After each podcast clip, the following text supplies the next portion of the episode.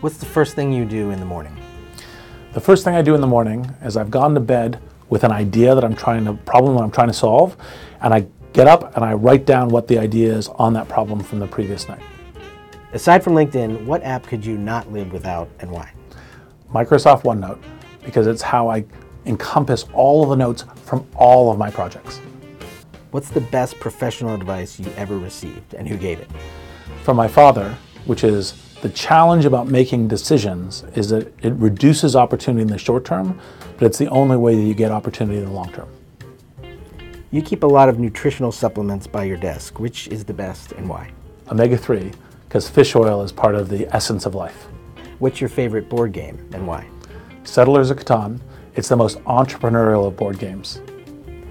The best way to run a meeting is Have clear objectives, uh, work towards objectives, and have a note taker.